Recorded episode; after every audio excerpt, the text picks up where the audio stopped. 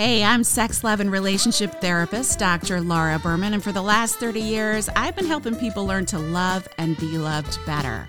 Welcome to the Language of Love sessions. This is where I get to work with you one on one, on air you, my listeners. My goal in these sessions is to empower you to enjoy better relationships, both with others and with yourself, and to help you embrace how precious and sacred your body, your love life, and your sexuality really is.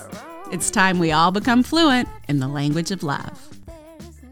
Jennifer, welcome to the show. What's up? How can I help?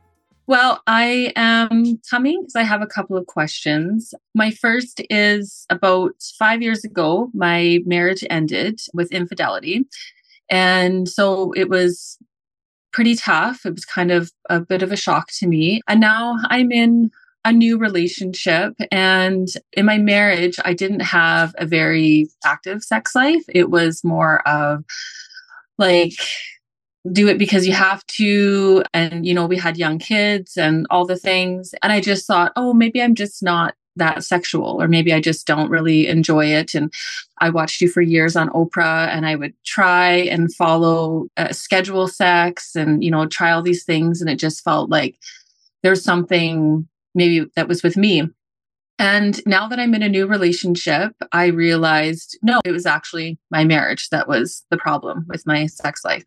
And now I'm in this new relationship and I am like, it's hard because women always talk about their husband wants to have sex all the time and, you know, they never want to. And they're always like, you know, oh, it's so annoying. I can't get changed in front of my husband. And with my new partner, it's the opposite. He doesn't want to, and I want to. And I feel like I had all these years in this marriage of like never wanting to and having like bad sex. And it's not a slight to my ex husband. It's that we weren't connected. We weren't having good sex. So it was just like a, oh, it's Tuesday, you know, let's, it's been a week. And I don't really have anyone I can talk to about it because the majority of women are complaining that their husbands always want to have sex and mine doesn't.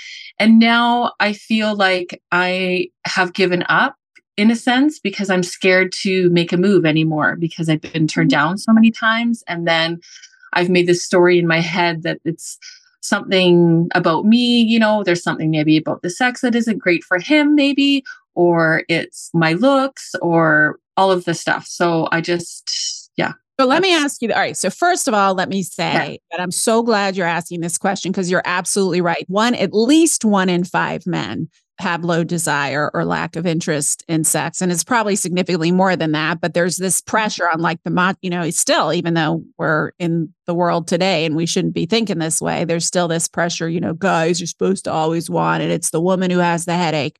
So I'm really glad that you're bringing this up because you're certainly not alone in this even though it is more common for women to have a lack of interest, it definitely happens quite often in reverse, especially with guys under the age of 45 who were raised to be at all in touch with their emotions, you know, then things affect them more for good and for bad, right?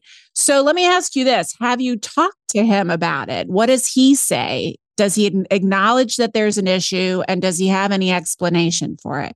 No, it's like he just puts it off. Like, oh, well, the kids are home. I'm tired. Or, no, we do do it lots. You're just making it a bigger issue. So he like, just doesn't acknowledge it.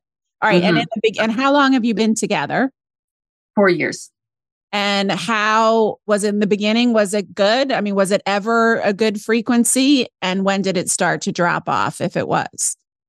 It was um in the beginning it was it's hard to say because we were both juggling like single parenting on our own and stuff. So when we would see each other like I just watched you talking about like how we did used to schedule it in a sense when you're dating because you know you only have Tuesday to meet up. So yeah. that's when you're kind of having it or whatever. And when we moved in, I mean, there was like we do have children around and stuff, so it is something that we're aware of and cautious about and so I don't feel like it, there was ever like a big drop. It's just seemed like I just feel like I desire it more than he does.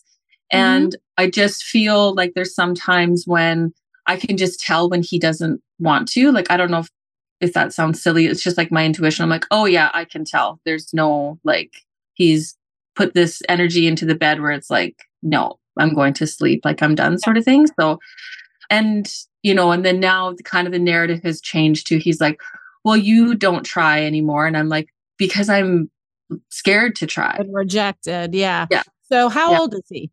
40. And how stressed is he? Hmm. I'd say like a higher stress level for sure. Yeah, he has a high stress job and having a blended family has its own stressors as well. But Yeah. yeah,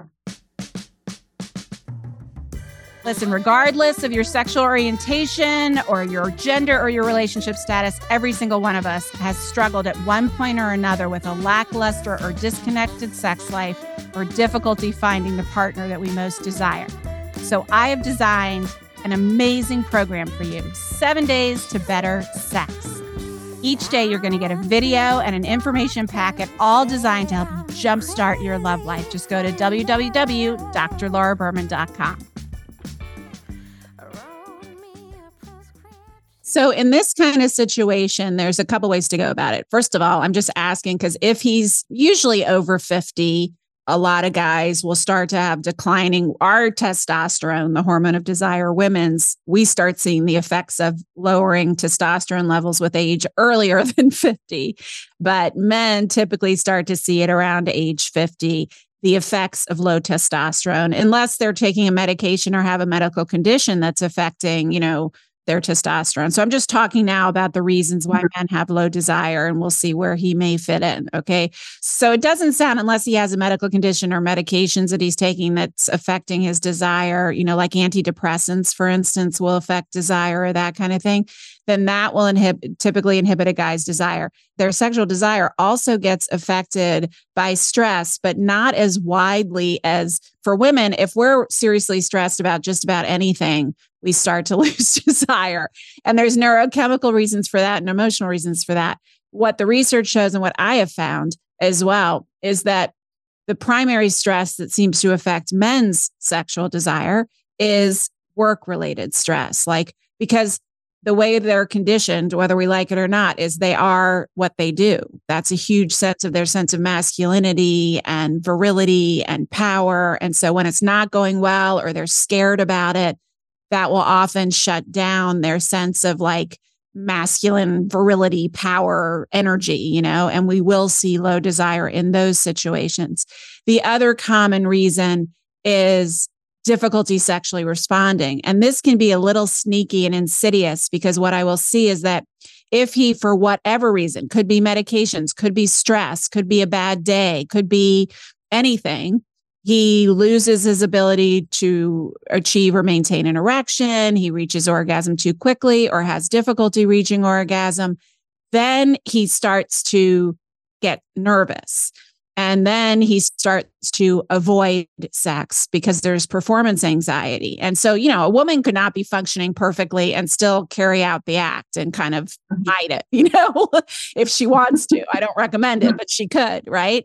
A guy needs an erect penis. And whether we like it or not, I think this is a an issue. But the way our culture is designed and the way we learn about sex and the way we practice sex is that the man's ejaculation is the punctuation mark, right? So if he doesn't get there, then it's a fail, which is kind of Mhm. silly. Or if he gets there too soon, it's a fail. So that's another reason that we see guys with low desire. So those are like the prime. And then, of course, there can be emotional issues, depression and medication. And then after all that, unless you've gained 85 pounds since you got together or you're fighting all the time and are being horrible to him, it's rare that it's that I'm not attracted to you piece, unless there's been a drastic change in appearance or behavior.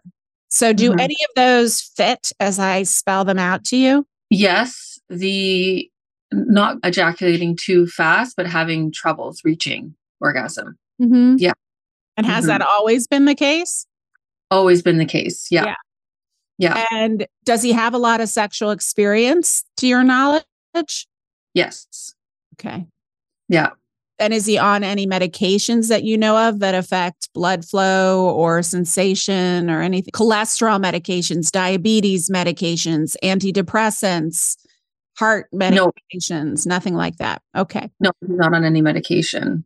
Okay. And when he used to, when you were having sex more regularly and he had delayed ejaculation, could he eventually get there? Yeah, he can, but he needs to do it himself. Yeah. And so we've had lots of like conversations about it because I've been trying to be open about it and talk to him like, you know, it's okay. Mm-hmm. Like I'm there's no judgment here. This is like safe place. Cause I mean, I think there's been other partners in the past that have made comments about it, sort of thing.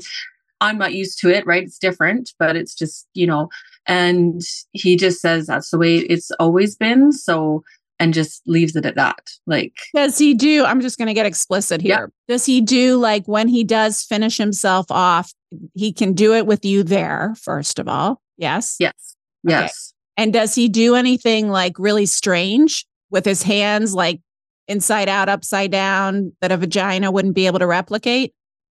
Nope. Okay. No. And do you pee when you cough or sneeze? No, I don't. Okay. okay. I know that seemed like a non sequitur and a random question, yeah. but it is related to your pelvic floor s- strength. And so okay. So the reason that guys typically have delayed ejaculation is medication related or hormonal related, or they learned this is a really common one. They learned to self stimulate to porn, for instance, and they had long periods where they were doing that.